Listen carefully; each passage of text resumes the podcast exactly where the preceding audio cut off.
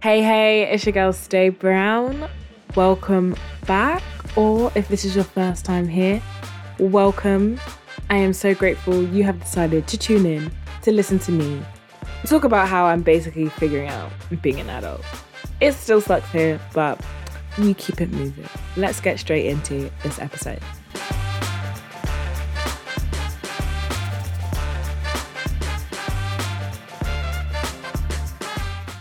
So, I've been having a really tough time just managing my emotions, really. And as an ADHD, anxiety ridden babe, I'm sure those of you who are in the same boat as me are thinking, well, yeah, Steph, that's literally our entire existence. Like, what's your point? But I just want to take some time to talk about it because it's really getting on my last nerve. And I'm really tired of pretending like it's not. Like, if I'm not in a completely disassociative state, then my feelings go up and down like a roller coaster for what feels like absolutely no reason at all. I could be having a seemingly normal day. I get up, go to the gym, go to work, you know, feeling good, feeling sexy. I'm ready for the day ahead. And then, boom, 30 minutes later, everything's grey. And now I'm miserable. I can't focus on anything. I want to go home and just force my cat to snuggle with me. And honestly, nothing has happened in that time. My reality is still exactly the same it was 30 minutes prior. I haven't dropped my food or stubbed my toe, both of which are extremely valid meltdown moments, like, you know.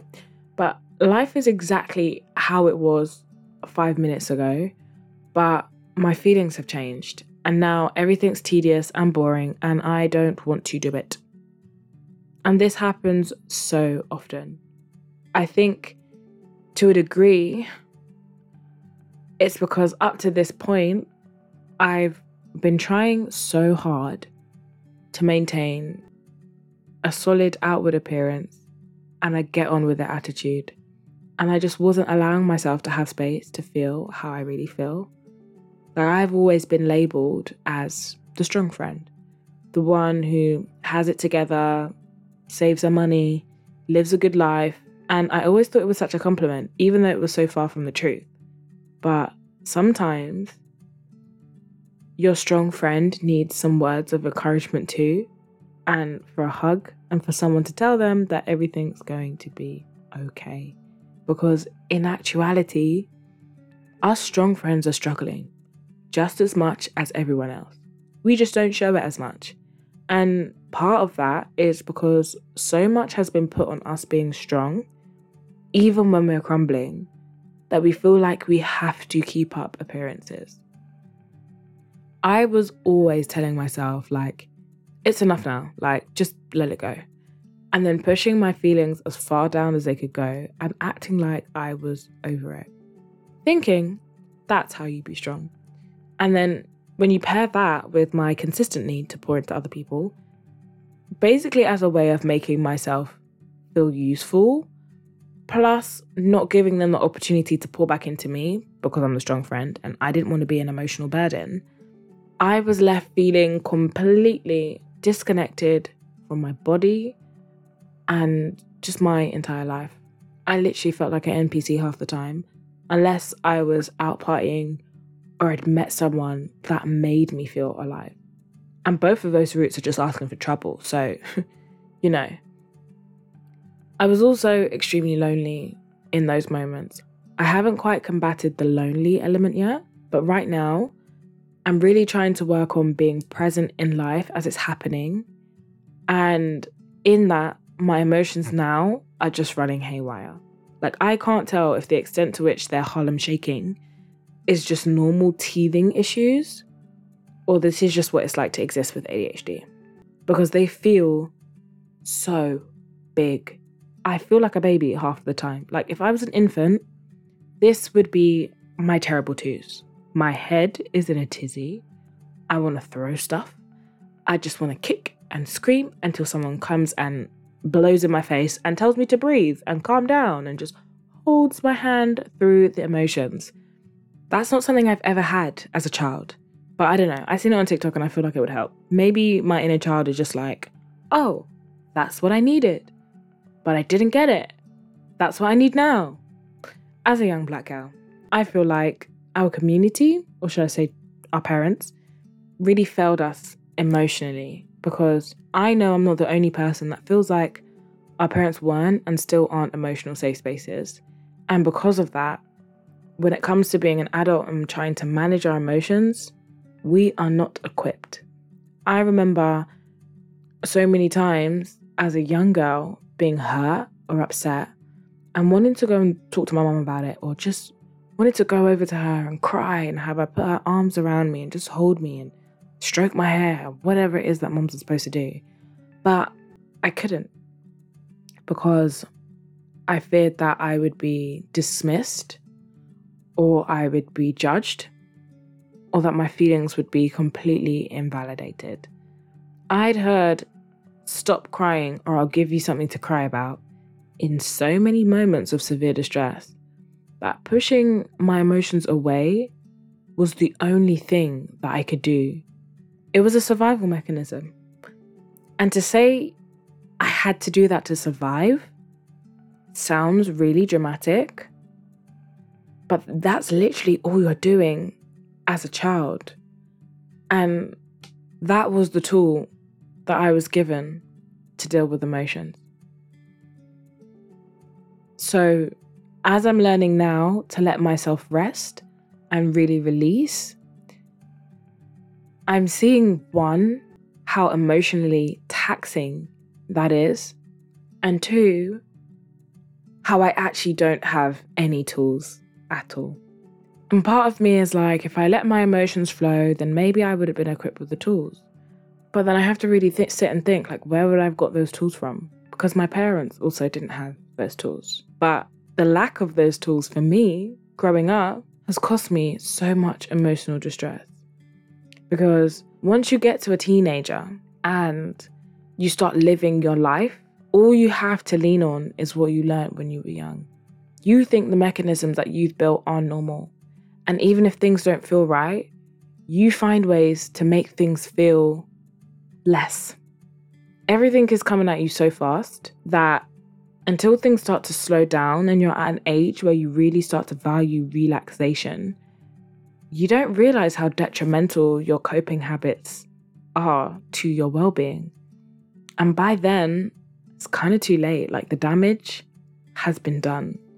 Like I can say that many, many, many of my dating choices have been based on me trying to find someone that is a safe space who I can be emotionally open with and vulnerable with. Because I don't have that in my immediate home. And it's actually caused me more pain in the process. Regardless of that, I can't change the past. I have to accept it as it is and just find ways to parent myself how my inner child needed to be parented all those years ago. I just have no idea how to actually do it. Like, if I've learned anything, it's that I don't know how to self soothe. Like, I only really learned how to cry at 25 years old. Like, don't get it twisted. It's not that I wouldn't cry at all. It's more that when I would cry, I'd shed one, two tear, and then I would tell myself to cut it out and stop being a dumb bitch. And yes, that's literally how I used to speak to myself. and even in those moments when, you know, when you'd go and you'd be feeling some type of way and someone would ask you, Are you okay? and you might break down. I really did not want anyone to see me cry. Like, I got so good at holding it in that eventually, as soon as that feeling like arose, it'd be shut down and I would simply distract myself. I'm on to the next thing. You can ask me how I am, everything. Even when I'm on the brink of tears, they would not come. I remember so often feeling like I needed to cry. I just needed to release everything that I was feeling, but I physically couldn't. And it didn't even concern me until, sorry guys, trigger warning, I had an abortion. And after it, I just didn't feel anything. I had one sob when my best friend came to see me, and that was it. five minutes of tears and I moved on. also, I thought. In actuality, I just delved headfirst into every legal coping mechanism you could think of. I'm pretty sure I drank every weekend for about a year straight, and I just couldn't figure out why I felt so terrible after a day of drinking. That was probably why. and even when I realized that I was simply using it as a means to cope with the pain of the situation I'd gone through, there was no huge crying moment, a huge wave of tears with the realization of everything that I'd lost. Mm-mm. The craving I had for alcohol was gone, but so was the time to mourn what I'd lost. And it wasn't until this year that I really learned to let my feelings in, in the moment, and then let them out. And that was because I wasn't alone when I needed to do that. Like, I can count on my hands the amount of times in my adult life that I have cried. Like, full on ugly cry, sobs, snot, the lot, everything. And each of those memories includes someone who was there to support me in the moment. The first couple of times, though, I felt so embarrassed. I vowed never to do it again. But the third was this year with my ex. Granted, the tears were 100% his creation, but words cannot express nor situation take away from how healing it was to just cry and let all the energy out while someone held me. The same thing happened a few weeks later, and it was with my work colleagues actually. Don't judge me because life really had been on top of me. they literally piled onto me, rubbed my back, and just allowed me to have my moment. They let me release and they were there for me whilst I did. And for someone like me, I will appreciate that forever. In my head, right, I can just see no man is an island. And I say it to so many people all the time because we think that we have to deal with everything by ourselves. Whether that's because we've been hurt before or because we were just never taught how to share those emotions with others. But we need others we can find healing in and amongst each other. I remember um, in that conversation with my colleagues, I was explaining everything that was going on whilst I was starting a new job, and one of them looked at me and said, Steph, that must have been so awful. I don't know how you cope with all of that. I would have been a mess. I mean, I'd literally just gone through a breakup, a miscarriage, and just an all around shit situation during my first week of work. and I still went in with a smile on my face and I advocated for myself. I attempted to befriend my colleagues and I didn't make out like I was crumbling inside. I was masking overtime, like overtime with a capital every single letter and an underline in italics. And in that moment, do you know what my response was? It's life. With a shrug of my shoulders. Because no one had ever validated how I felt like that before. And I didn't know what on earth to say. But honestly, it's been the start of a new relationship with my emotions.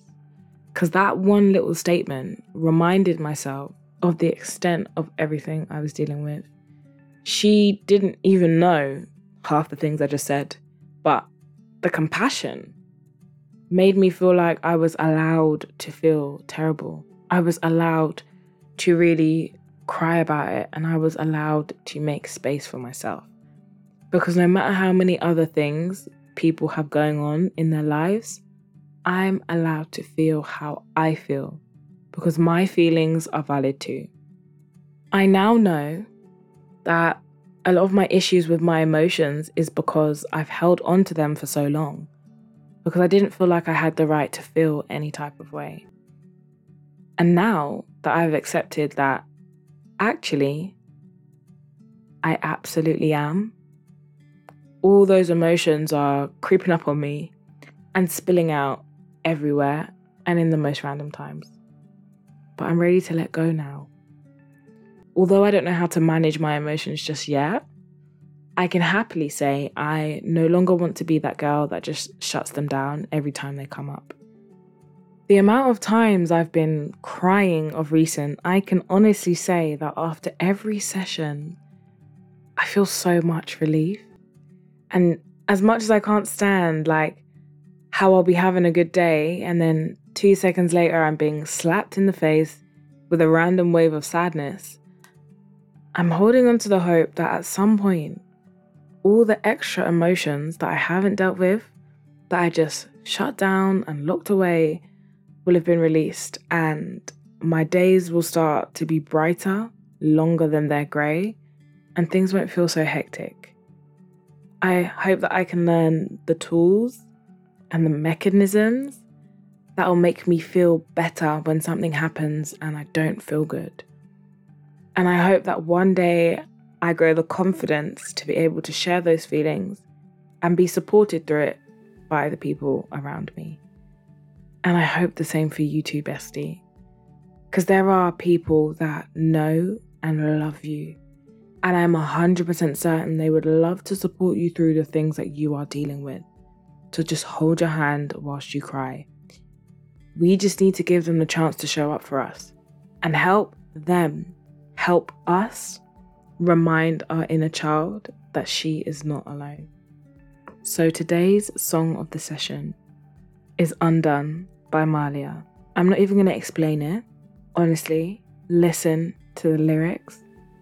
They are amazing, incredible. Let them touch you. Let her voice soothe you and let those feelings in and out. See you next week, bestie.